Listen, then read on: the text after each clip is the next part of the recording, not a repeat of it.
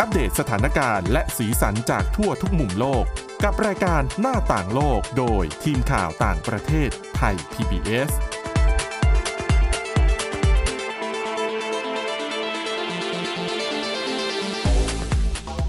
สวัสดีค่ะ คุณผู้ฟังต้อนรับเข้าสู่รายการหน้าต่างโลกค่ะะสำหรับช่วงนี้นะคะก็คงต้องเกาะติดประเด็นร้อนนะคะ สงครามระหว่างอิสราเอลและกลุ่มฮามาสค่ะ อะสำหรับวันนี้นะคะ พบกับคุณชลันทรโยธาสมุทรและดิฉันสวรักษ์จากวิวัฒนาคุณค่ะ สวัสดีค่ะอ่าก็เรียกว่าเป็นเรื่องที่ติดตามกันมาตลอดเนาะตั้งแต่เสาร์ที่แล้วนู่นนะคะ ที่กลุ่มฮามาสเนี่ยจู่ๆก็เรียกว่าเป็น surprise attack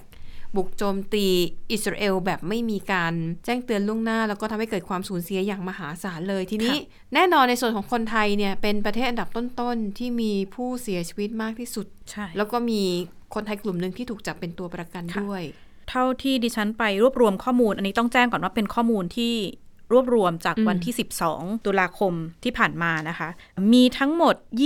22 23 ชาติที่พลเมืองของประเทศนั้นๆเนี่ยค่ะเสียชีวิตสูญหายหรือว่าถูกจับเป็นตัวประกันค่ะแล้วก็อย่างที่คุณสวรักษ์บอกว่าไทยเนี่ย ตัวเลขอันดับต้น ๆ เลยสำหรับอืมอืมกลุ่มที่มีพลเรือนเสียชีวิตค่ะรวมไปถึงถูกจับเป็นตัวประกันนะคะ ข้อมูลจากกระทรวงการต่างประเทศยืนยันเมื่อวันที่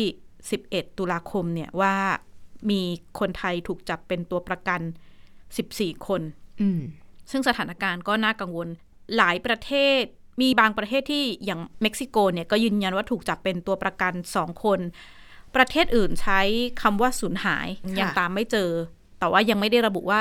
ถูกจับเป็นตัวประกันมากน้อยเท่าไหร่นะคะ มีอย่างสหรัฐอเมริกาเนี่ยก็ออกมาบอกว่าหลายคนแล้วก็กลุ่มครอบครัว พ่อแม่ผู้ปกครองของผู้ที่ถูกจับตัวไป เพราะว่าเขาไปติดตามข้อมูลเองเขาก็คือคล้ายๆกับไทยคือรู้จากญาติครอบครัวอะไรเงี้ยก็ออกมาเรียกร้องให้รัฐบาลสหรัฐเร่งติดตาม เพราะว่าก็มีผู้ถูกจับเป็นตัวประกันหลายคนเลยทีเดียว ประเทศที่เกี่ยวข้องก็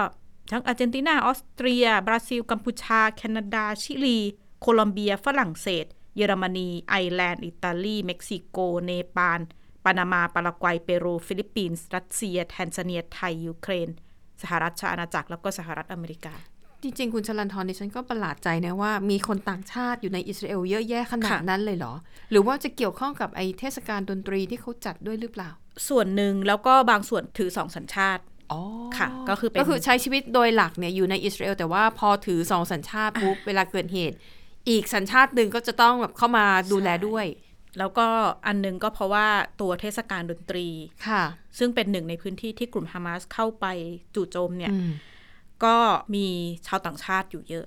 ค่ะจริงๆดิฉันได้คุยกับสถานทูตอิสราเอลประจำประเทศไทย เกือบจะมีคนไทยไปร่วมในงานดนตรีนั้นแล้วนะคะ แต่มีการเปลี่ยนแปลงกันก็เลย หมายถึงจะมีศิลปินจากใช่ฝ่ายฝั่งไทยใช่ไปแสดงในงานนั้น ก็ ขอแสดงความเสียใจแล้วก็ติดตามสถานการณ์ค่ะอย่างใกล้ชิดกับเหตุการณ์ที่เกิดขึ้นนะคะ เพราะว่าอีกด้านคือด้านหนึ่งเนี่ยความเสียหายฝั่งอิสราเอลก็มากมายอืมอีกด้านเป็นไปไม่ได้ว่าในภาวะสงครามพอค่ะเปิดปฏิบัติการโต้กลับฝั่งชาวปาเลสไตน์ในกาซาก็เกิดผลกระทบมีผู้เสียชีวิตเป็นจำนวนมากค่ะ ในจำนวนที่ใกล้ๆกันนะคะ ก็เป็นสถานการณ์ที่น่าเป็นกังวลอย่างมาก แต่ว่าพอมาดูในเรื่องของการติดตามตัวประกัน ยากมากน้อยขนาดไหนอืมดิฉันได้พูดคุยกับท่านเอกอัครราชทูต อิสราเอลประจำประเทศไทยด้วย แล้วก็ทูตปาเลสไตน์ก็คือเป็นท่านทูตที่มีตำแหน่งก็คือเอกอัครราชทูตวิสามันผู้มีอำนาจเต็มแห่งรัฐปาเลสไตน์ประจำประเทศไทยค่ะ ทั้งสองท่านพูดเป็นเสียงเดียวกันนะคะว่าการติดตามข้อมูลยังค่อนข้างยากอืมแล้วก็มีข้อจำกัดหลาย ๆ เรื่อง อย่างของท่านทูตปาเลสไตน์อาจจะต้องเล่าให้ฟังก่อนว่าปาเลสไตน์กับไทยเนี่ยมีความสัมพันธ์ทางการทูตระหว่างกันนะคะ แต่ว่าท่านทูตเนี่ยอยู่ที่มาเลเซียอืมแต่ว่าดูคุณชลันทรนี่คือสัมภาษณ์ผ่านผ่านออนไลน์ออนไลน์ค่ะ แต่ก็ดูมาเลเซียดูไทยด้วย แล้วก็อย่างของไทยเนี่ยไม่ได้มีสถานทูตอยู่ในปาเลสไตน์ค่ะมีสถานทูตอยู่ที่จอร์แดนอืมแล้วก็ดูคนไทย แต่ฉันพยายามตามหาคนไทยในปาเลสไตน์ก็ยังไม่เจอนะคะ อาจจะยากส่วนใหญ่จะอยู่อียิปต์หรืออะไรค่ะประเทศใกล้เคียงท่านทูตให้สัมภาษณ์กับดิฉันบอกว่า ตอนเนี้ยมีการชี้แจง อาจจะต้องย้อนรอยให้คุณผู้ฟังนิดนึงว่าปาเลสไตน์เนี่ยแบ่งพื้นที่ออกเป็นสองส่วนใหญ่ค่ะๆที่อยู่รวมกับอิสราเอล ก็ทั้งส่วนที่เป็นกาซากับส่วนที่เป็นเวสต์แบงก์ รัฐบาลที่เรียกว่ารัฐบาลของรัฐปาเลสไตน์ตอนเนี้ยก็คืออยู่จากฝั่งเวสต์แบงก์อืมก็ไม่ใช่พื้นที่ที่มีการสู้รบหนักหน่วงค่ะ ซึ่งพื้นที่กาซาเนี่ยกลุ่มที่บริหารจัดการดูแลเนี่ยก็เป็นรัฐบาลฝั่งฮามาสเพราะว่าอย่างที่บอกว่าฮามาสเขาก็มีทั้งฝากที่เป็นกองกำลัง และค่ะฝากที่เป็นทำหน้าที่ดูแลบริหารจัดการค่ะสองฝั่งเนี่ยก่อนหน้านี้อาจจะไม่ค่อยถูกกันเพราะว่าหลายคนก็มองว่าฝั่งเวสต์แบงก์ยินดอมที่จะเจราจาใช้วิธีการเจราจากับอิสราเอล แต่ว่าฝั่งกาซาเนี่ยอืม ไม่ยอมเจราจาอาจจะใช้วิธีค่อนข้างรุนแรงหน่อย ในการโต้กลับต่างๆ ก็จะได้เห็นกันมาตลอดค่ะเพราะฉะนั้นท่านทูตที่ดิฉันได้สัมภาษณ์เนี่ยอยู่ในรัฐบาล PA คือ Palestine Authority อาจจะว่าพูดตรงไปตรงมาก็คือจะอยู่ฝ่ายฝ่าย West Bank ไม่ได้อยู่ฝ่ายเดียวกับฮามาสคือแนวคิดเออค่อนข้างแตกต่างกันเอิ่มเดี๋ยวก่อนอาจจะต้องเดี๋ยวคนอาจจะถกเถียงกันนะคะค่ะคือพูดถึงปาเลสไตน์ไม่ใช่ปาเลสไตน์ทุกคนเป็นฮามาสฮามาสอ่าก็คือกองกำลังที่ถือฮามาสอาวุธ คือส่วนหนึ่งของปาเลสไตน์อะใช่อืม แต่ว่าท่านทูตก็บอกว่าความพยายามที่จะติดต่อเข้าไปในพื้นที่กาซาเนี่ยทำได้ยาก เพราะว่าเมื่ออิสราเอลเปิดปฏิบัติการโจมตีเข้าค่ะไปในพื้นที่กาซาเพราะฉะนั้นจะเห็นการตัดน้ำตัดไฟตัดอินเทอร์เน็ตต่างๆ ท่านทูตก็บอกว่ายังไม่สามารถติดต่อเข้าไปในพื้นที่กาซาได้ แต่ว่ายืนยันว่าได้แจ้งข่าวนี้ไปกับกระทรวงการต่างประเทศปาเลสไตน์ ได้แจ้งข่าวนี้ไปยังประธานาธิบดีปาเลสไตน์เจ้าหน้าที่ค่ะทุกระดับรวมถึงหน่วยงานด้านความมั่นคงของปาเลสไตน์ว่า มีเหตุนี้มีคนไทยที่ถูกจับเป็นตัวประกันอยู่ท่านทูตยืนยันว่าทุกระดับในปาเลสไตน์ทราบเรื่องนี้แล้ว แล้วก็ค่ะเป็นกังวลอย่างมากอืมยืนยันว่าจะทำให้ดีที่สุดในฐานะไทยกับปาเลสไตน์ยังมีความสัมพันธ์ระดับทวิภาคีอยู่ จะทำอย่างเต็มที่เพื่อค่ะให้การช่วยเหลือชาวไทย แต่ก็ย้ำนะคะว่ายังมีข้อจำกัดอย่างมาก ขณะที่เอกอัครราชทูตอิสราเอลประจำประเทศไทย ให้สัมภาษณ์กับดิฉันเมื่อวันจันทร์ที่ผ่านมานะคะ ก็ย้ำว่าอิสราเอลเนี่ยก็ได้มีการติดตามพูดคุยกับประเทศพันธมิตรต่างๆ เรื่องของหน่วยข่าวกรองต่างๆ แล้วก็ยืนยันว่าจะติดตามสถานการณ์ ติดตามชาวไทยที่ได้ผลกระทบอย่างเต็มที่ แล้วก็ประเด็นที่ท่านทูตย้ำก็คือ ทางอิสราเอลจะปฏิบัติต่อผู้ที่ได้ผลกระทบ ไม่ว่าจะประเทศใดเนี่ย เหมือนกับที่ทำกับชาวอิสราเอลอืมค่ะอันนี้ก็เป็นคำยืนยันมาจากท่านทูตทั้งสองฝากนะคะ ว่าแน่นอนจะทำให้ดีที่สุดในการช่วยเหลือคนไทยก็น่าจะต้องรอดูติดตามสถานการณ์กันต่อไปค่ะว่าจะเป็นอย่างไร แต่ทีนี้พอมาดูบรรยากาศประเทศอื่น ๆ ที่ประชาชนของเขาได้รับผลกระทบในอย่างที่ดิฉันอ่านรายชื่อประเทศก่อนหน้านี้ก็ 23 ประเทศนะคะที่มีพลเรือนเสียชีวิตสูญหาย หรือว่าถูกจับเป็นตัวประกันเนี่ย หลายคนอย่างที่บอกถูกจับระหว่างที่ไปร่วมงานดนตรีที่ทางตอนใต้ของอิสราเอลนะคะ ที่สหรัฐอเมริกาเนี่ยก็มีรายงานว่ามีชาวสหรัฐอย่างน้อย 11 คนเสียชีวิต แล้วก็สูญหายอย่างน้อย 20 คน ก็ได้เห็นภาพการออกมาเคลื่อนไหวของครอบครัวผู้สูญหายว่าให้ทางการสหรัฐเนี่ยเร่งดำเนินการค้นหาผู้สูญหายโดยเร็วค่ะแต่ว่าล่าสุดล่าสุดนะวันที่เราบันทึกเทปกันเนี่ยนะคะค่ะชาวอเมริกันเสียชีวิต 22 คนค่ะ ข้อมูลก็ยังใช่ไม่นิ่งใช่ทุกอย่างมีการนะตอนนี้ขยับได้ตลอดเวลาค่ะ ก็หนึ่งในครอบครัวผู้ที่เขาเชื่อว่าลูกเขาถูกจับกลุ่มตัวไปเป็นตัวประกันเนี่ยก็คือ คุณแม่ชื่อเรเชลโกเบิร์กนะคะ ลูกชายชื่อเฮิร์สโกเบิร์กโพลินเขาบอกว่าคุณแม่เล่าให้ฟังจากการที่ไปสอบถามผู้เห็นเหตุการณ์ในพื้นที่ว่าลูกเขาเนี่ยไปงานเทศกาลดนตรีเนี่ยแหละ แล้วก็ระหว่างนั้นก็เกิดการเข้ามาโจมตีในพื้นที่ค่ะเข้าไปหลบในหลุมหลบภัย พร้อมกับ ผู้ที่เข้าอยู่ในพื้นที่ดังกล่าวเนี่ยห้าคนมีผู้หญิงสองผู้ชายสามเนี่ยเสร็จแล้วคุณแม่ก็เล่าว่ามีกลุ่มฮามาสโยนระเบิดเข้าไปในหลุมหลบภัยโอ้อืมลูกเขาเนี่ยหยิบระเบิดเคลี้ยงกลับ แต่ว่าระเบิดก็คือมือได้รับความเสียหายอืมแต่ว่าคุณแม่บอกว่าเนี่ยทราบมาว่าก็ลูกชายก็ปฐมพยาบาลตัวเองอืมแล้วก็มีคำสั่งคุมพามันว่าใครยังเดินได้อะให้ลุกขึ้นมาเดินออกไป แล้วก็สัญญาณโทรศัพท์ที่จับได้ท้ายที่สุดก็คือบริเวณชายแดนกาซาก็คือกับน่าสรจะเอลถูกจับไปเป็นตัวประกันค่ะ คุณแม่ก็เชื่ออย่างนั้น แต่ว่าทางสหรัฐเนี่ยก็ให้ข้อมูลเมื่อสัปดาห์ที่แล้วนะคะ ว่าจริงๆก็ยังติดตามข้อมูลอยู่ยังไม่สามารถสรุปสถานะ หรือว่าจำนวนของชาวอเมริกันที่ถูกจับกลุ่มตัวไปเป็นตัวประกันได้อย่างชัดเจน แล้วก็มีอีกหลายประเทศนะคะอีกหนึ่งในนั้นก็คือเยอรมนีอืมค่ะก่อนหน้านี้ก็จะเป็นภาพของที่แชร์กันบนโลกออนไลน์ว่าแบบเป็นร่างของหญิงสาวคนหนึ่งแต่คุณแม่อืมเขาก็เชื่อว่าลูกเนี่ยยังมีชีวิตอยู่และถูกจับเป็นตัวประกัน ก็ยังมีคนเรียกร้องตลอดให้เข้าไปช่วยเหลือโดยเร็ว ทีนี้สิ่งที่ที่น่าสนใจที่ฉันติดตามข่าวเนี่ยเมื่อสัปดาห์ที่แล้วนักข่าวก็พยายามนักข่าวที่เยอรมนีนะคะก็พยายามสอบถามรัฐมนตรีกลาโหมเยอรมนีว่า ด้านหนึ่งเนี่ยอิสราเอลประกาศว่าเตรียมเปิดปฏิบัติการภาคพื้นดิน คือเอากองกำลังเข้าไปในพื้นที่กาซาค่ะขณะที่ทางฮามาสเองก็ออกมาบอกว่า ถ้าทางอิสราเอลโจมตี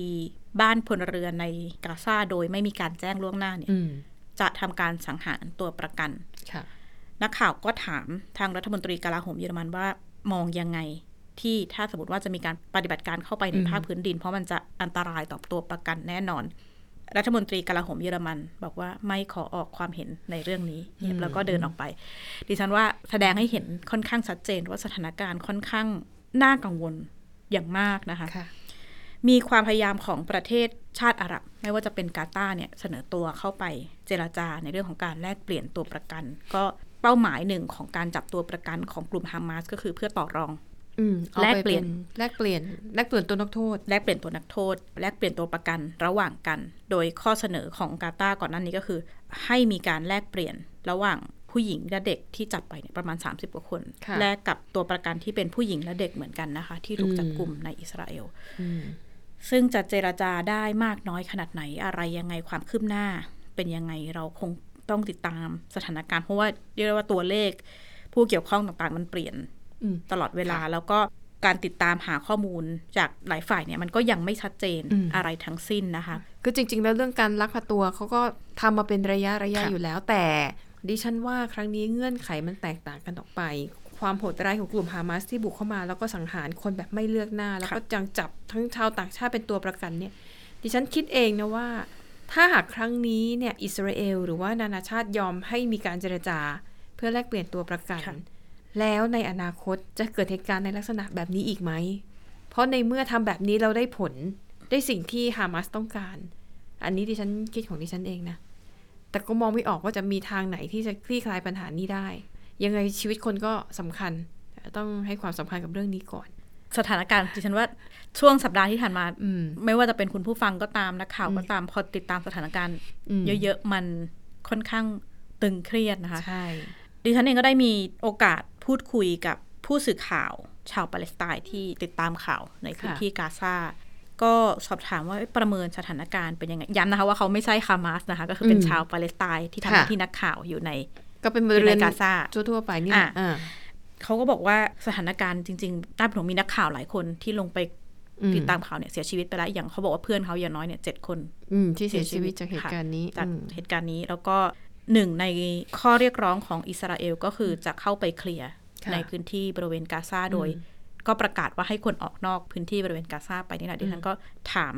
นักข่าวคนนี้ว่าแล้วเขาจะไปไหน จะออกมายังไง แล้วจะยังไงไปทางไหนล่ะ ก็นี่ว่าปิดล้อมเขาหมดแล้ว เขาบอกว่าไม่มีทางออกยากมาก เพราะว่าทางอียิปต์เองเนี่ย ก็ไม่น่าจะเปิดให้ออกไป เพราะว่าอืมถ้าข้ามไปก็หมายความว่าจะเป็นสิ่งที่อียิปต์จะต้องรับผิดชอบ เพราะว่าจำนวนคนมันไม่ มันไม่ได้น้อยนะท่านผู้ฟังค่ะสองล้านสามแสนคนที่อยู่ในพื้นที่ เรียกได้ว่าเท่ากับสมุทรสงครามเราเนี่ยอ่าเล็พื้นกที่ประมาณ365ค่ะตารางกิโลเมตรๆสองล้านคนเนี่ยเออออกไปเนี่ยค่ะ อยู่ตรงไหนยังไง อืม แล้วเนี่ยไม่นับนะว่า เดี๋ยวถ้ามีกลุ่มฮามาสแทรกซึมเข้าไปแล้วใช่อันนี้ก็คือเป็นประเด็นที่แบบหลายหลายที่กังวล รวมไปถึง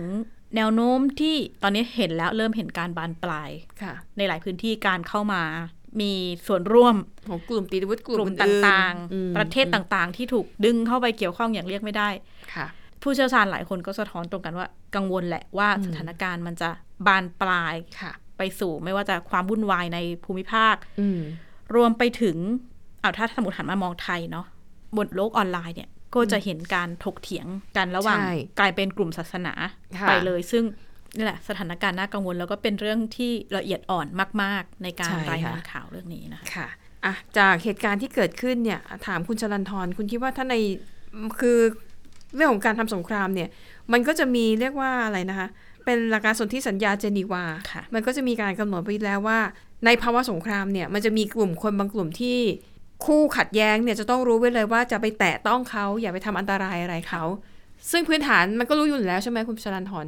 เช่น บุคลากรทางการแพทย์อืมคนที่ทำงานให้กับองค์กรด้านด้านมนุษยธรรมค่ะหมออะหมอพยาบาลไปแล้ว จะมาอืมบุคลากรเด็กเล็ก เยาวชนประชาชนที่ไม่ได้เกี่ยวข้อง คือคุณต้องไม่ให้คนเหล่านี้ได้รับผลกระทบ นั่นคือในทางกฎหมายในทางทฤษฎี แต่ในทางปฏิบัติอย่างที่เราเห็น คือเละตุ้มเป้ไปหมด วันนี้ค่ะ ดิฉันก็เลยไปอะไปค้นมาคือจริงๆมันไม่ใช่เรื่องใหม่ค่ะเราก็อ่านแล้วเนี่ยแต่ว่ามันไม่มีมันไม่สามารถทำได้เลยในภาวะสงครามจริง ๆนะคะ นั่นคือการปฏิบัติตามกฎหมายสงคราม หรือที่เรียกว่า law of war ค่ะจริง ๆ ชื่ออย่างเป็นทางการเขาเนี่ยไม่ได้ชื่อนี้ แต่ว่าพอบอกว่ากฎหมายสงครามเนี่ยมันฟังแล้วมันเข้าใจง่ายกว่านะคะ ชื่อกฎหมายจริง ๆ ฉบับนี้คือเรียกว่ากฎหมายมนุษยธรรมระหว่างประเทศ เป็นกฎหมายที่ได้รับการรับรองนะคะจาก 190 กว่าประเทศทั่วโลกเอามาเล่าให้ฟังคร่าวๆแล้วกัน ว่าหลักการในการทำสงครามเนี่ยมันมีอะไรบ้างนะคะกฎหมายหลักการเบื้องต้นของกฎหมายสงครามก็คือ 1. คุณจะต้องปกป้องผู้ที่ไม่เกี่ยวกับการสู้รบอืมนั่นก็คือพลเรือน บุคลากรทางการแพทย์ผู้ให้ความช่วยเหลือด้านมนุษยธรรม รวมถึงคนที่ไม่สามารถทำการสู้รบได้ต่อไป เช่น เป็นทหารบาดเจ็บอ่าทหารแล้วบาดเจ็บ อันนี้ก็ถือว่าเขาต้องได้รับการปกป้องนะคะ หรือเป็นทหารที่อยู่บนเรืออ่าแล่นเรือมาเตรียมเข้ามานำสู้รบปรากฏว่าเรืออับปางค่ะทหารที่อยู่ในเรืออับปางเหล่านั้น แล้วรอดชีวิตมาได้ ถือเป็นบุคคลที่ต้องได้รับการคุ้มครองเช่นเดียวกัน รวมถึงเฉลยสงคราม แล้วก็ผู้ต้องขังอื่นๆนี่คือหลักข้อที่หนึ่งของกฎหมาย ข้อที่สองคือ มันจะระบุถึงขีดจำกัดของการทำสงครามยกตัวอย่างเช่น จะบอกไว้เลยว่าอาวุธบางประเภทเนี่ยไม่ให้นำมาใช้อืมเพราะว่าผลการทำลายล้างนั้นมันมากเกินไปค่ะอ่าอาจจะยกตัวอย่างระเบิดพวงอืมที่เร็วๆนี้คือสหรัฐเนี่ยส่งไปให้กับยูเครนอืมใช้ หรือว่าอาวุธอะไรต่างๆนานาที่มันมีอนุภาพรุนแรงเกินไปอืมหรือเป็นอาวุธที่ส่งผลต่อเนื่องยาวนานหลายปี ต่อพลเมืองพลเรือนของพื้นที่ที่มีความขัดแย้งมีการสู้รบกันอยู่นะคะแล้วเขาบอกเลยนะคะว่ากฎหมายฉบับนี้ได้รับการรับรองจาก 126 รัฐอืมซึ่งทุกฝ่ายที่ทำสงครามจะต้องเคารพกฎหมายนี้ ไม่ว่าคู่ขัดแย้งนั้นจะมีสถานะเป็นรัฐหรือไม่ก็ตามค่ะไออย่างกลุ่มฮามาสเนี่ย ถ้าตามหลักกฎหมายสงครามเขาต้องปฏิบัติตามกฎหมายข้อนี้อืมแต่อย่างที่เราเห็นก็ไม่มีใครทำค่ะ อิสราเอลก็ไม่ได้สนใจอะทีนี้ก็ไปฟังคร่าวๆนะคะว่า หลักการเนี่ยคืออะไรบ้าง ไปดูในแง่ของผู้ป่วยผู้บาดเจ็บก่อนค่ะเขาบอกว่านี่เป็นกลุ่มคนที่จะต้องได้รับความเคารพและการคุ้มครองในทุกกรณี นั่นหมายความว่าผู้ป่วยและผู้บาดเจ็บจะต้องไม่ถูกทำร้ายสังหาร หรือได้รับการดูแลอย่างไม่สมควร ส่วนกรณีที่มันเกิดเหตุการณ์สงครามขึ้น แล้ว ถามว่าถ้ามีหน่วยงานเข้าไปช่วยเหลือเนี่ยผู้บาดเจ็บกลุ่มไหนจะได้รับการช่วยเหลือออกมาก่อนเขาบอกว่า จะต้องตัดสินโดยยึดตามเหตุผลทางการแพทย์เท่านั้นอืมอะอันนี้ก็ชัดเจนนะคะ ทีนี้อ่าที่บอกคร่าวๆก็คือ ก็รู้กันอยู่แล้วอะนะพลเมืองประชาชนอะไรเพื่อนคือ ต้องเป็นกลุ่มที่ไม่ได้รับผลกระทบจากการทำสงคราม ทีนี้แล้วถ้าลามไปถึงผู้ลี้ภัยเขาบอกว่ากฎหมายสงครามเนี่ยคุ้มครองผู้ลี้ภัยด้วยนะคะ ผู้ลี้ภัยจะมีสองแบบ แบบแรก คือการหนีข้ามพื้นที่สู้รบหรือหนีข้ามประเทศอืม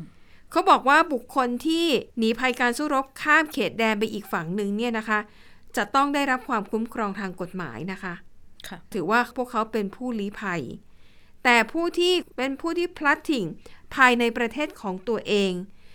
กฎหมายมนุษยธรรมหรือว่ากฎหมายสงครามเนี่ยระบุเลยนะคะว่า หน่วยงานที่เกี่ยวข้องหรือว่าฝ่ายที่เกี่ยวข้องจะต้องดูแลคนเหล่านี้ให้มีที่พักอาศัย สามารถเข้าถึงบริการทางสุขภาพอนามัย และได้รับความปลอดภัยด้วยนะคะ และที่สำคัญคือจะต้องอยู่ร่วมกับครอบครัวอันเป็นที่รักได้โดยไม่มีการแบ่งแยก หรืออย่างน้อยถ้าพวกเขา มันจำเป็นมันจะต้องแยกกันอยู่คนละที่เนี่ย มันจะต้องมีการจัดช่องทางเพื่อให้ครอบครัว สมาชิกครอบครัว ได้อยู่ร่วมกัน หรือว่าสามารถติดต่อสื่อสารกันได้ ให้รู้ว่าความเป็นมาเป็นไปอะยังค่ะมีชีวิตอยู่นะหรืออะไรแบบนี้ ส่วนเรื่องของการทรมาน แน่นอนค่ะ การทรมานหรือการทารุณกรรมในทุกๆทางเป็นเรื่องต้องห้ามโดยเด็ดขาด แล้วก็เป็นกฎหมายที่ป้องกันการทรมานหรือการปฏิบัติที่โหดร้ายในรูปแบบอื่น ๆ คือทำไม่ได้อืม แต่ถามว่ากรณีหนึ่งที่เราได้ยินบ่อยก็คือว่าโรงพยาบาลหรือโรงเรียนอะไรบางแห่งเนี่ยที่มันตกเป็นเป้าถูกทิ้งระเบิดโจมตี แล้วค่ะคนที่โจมตีอ้างว่า อาคารหลังนี้เนี่ยมันถูกกลุ่มก่อการร้ายใช้เป็นฐานปฏิบัติการ ถามว่าทำได้ไหมคือตามหลักการแล้วโรงเรียนสถาบันการศึกษาโรงพยาบาลนี่ห้ามแตะต้องค่ะแต่พอเขาอ้างแบบนี้คือก็ต้องไปดูก่อนว่า 1. คุณจะต้องพิสูจน์ อย่างไร้ข้อสงสัยเลยนะคะว่าโรงพยาบาลนั้นเนี่ยถูกใช้เป็นฐานทัพสำหรับปฏิบัติการโจมตีอืม 2. โรงพยาบาลแห่งนั้นถูกใช้เป็นคลังเก็บอาวุธค่ะ 3. โรงพยาบาลแห่งนั้นเป็นที่ซ่อนของทหารหรือพลรบที่ไม่ได้รับบาดเจ็บอืมนี่ก็คืออะเป็นประเด็นหลักๆ แต่มันยังค่ะมีประเด็นยิบย่อยละเอียดลงไปอีก คือถ้าคุณสามารถยืนยันได้3ข้อนี้ว่า โรงเรียนมหาวิทยาลัยโรงพยาบาล โบสถ์หรือวัดอะไรแล้วแต่อืมเขาเกณฑ์สามข้อเนี้ยมันก็อาจจะมีเหตุผลในการค่ะโจมตีได้ แต่ถ้าไม่มีเนี่ยก็คืออ้างไม่ได้นะคะอะทีนี้ถามว่าถ้าหากว่ามีประเทศใดประเทศหนึ่งรัฐใดรัฐหนึ่งละเมิดกฎหมายสงครามเหล่านี้มันจะเกิดการลงโทษอะไรบ้าง ก็คงต้องว่ากันไป มีการยื่นเรื่องต่ออะศาลอาญาระหว่างประเทศศาลระดับโลกต่างๆ นานานะคะ นั่นเป็นอีกกระบวนการหนึ่งแต่ เท่าที่ผ่านมาเราก็ไม่ค่อยเห็นว่ามีการลงโทษที่อืมเป็นรูปธรรมมากนัก อย่างครั้งนี้ก็เช่นเดียวกันเห็นเขาโจมตีแล้วก็มีเด็กมีผู้หญิงเสียชีวิตนี่ก็น่าเศร้า ก็อาจจะมีแต่ว่าใช้เวลานานอืมอย่างถ้าหลาย ๆ คนติดตามเหตุการณ์เขมรแดงค่ะโปรเซสก็ยาวจนกระทั่งใช่ผู้ก่อเหตุก็จนผู้หลายนำคนก็คอมเขมนต์แดงนี่คือเสียไปชีเกืวิอตบหมไปดแล้วก่อนที่จะตัดสินอืมอะไรต่าง ๆ ก็ค่ะอะ ก็เป็นเหตุการณ์ที่คือเราเป็นนักข่าวเนาะค่ะคุณชลันทรเราแปลข่าวเราดู แล้วเวลาเราดูอะเราดูภาพต้นฉบับค่ะ บางอันไม่ได้เซ็นเซอร์ คือดูแล้วหดหูมากค่ะ แต่คุณผู้ชมอาจจะไม่ได้เห็นภาพทั้งหมดแล้วเพราะว่าเราต้องมีการเซ็นเซอร์ มีการคัดกรองนะคะ ก็ภาวนาหวังให้สงครามในครั้งนี้ยุติลงโดยเร็วที่สุดเท่าที่จะทำได้นะคะ แล้วก็ค่ะขอให้ตัวประกันทุกคนไม่ว่าจะชาติใดศาสนาใด ได้รับการปล่อยตัวออกมาอย่างปลอดภัย ค่ะค่ะอะและนี่คือเรื่องราวในรายการหน้าต่างโลกขอบคุณสำหรับการติดตามค่ะ เราสองคนและทีมงานลากันไปก่อน สวัสดีค่ะ สวัสดีค่ะ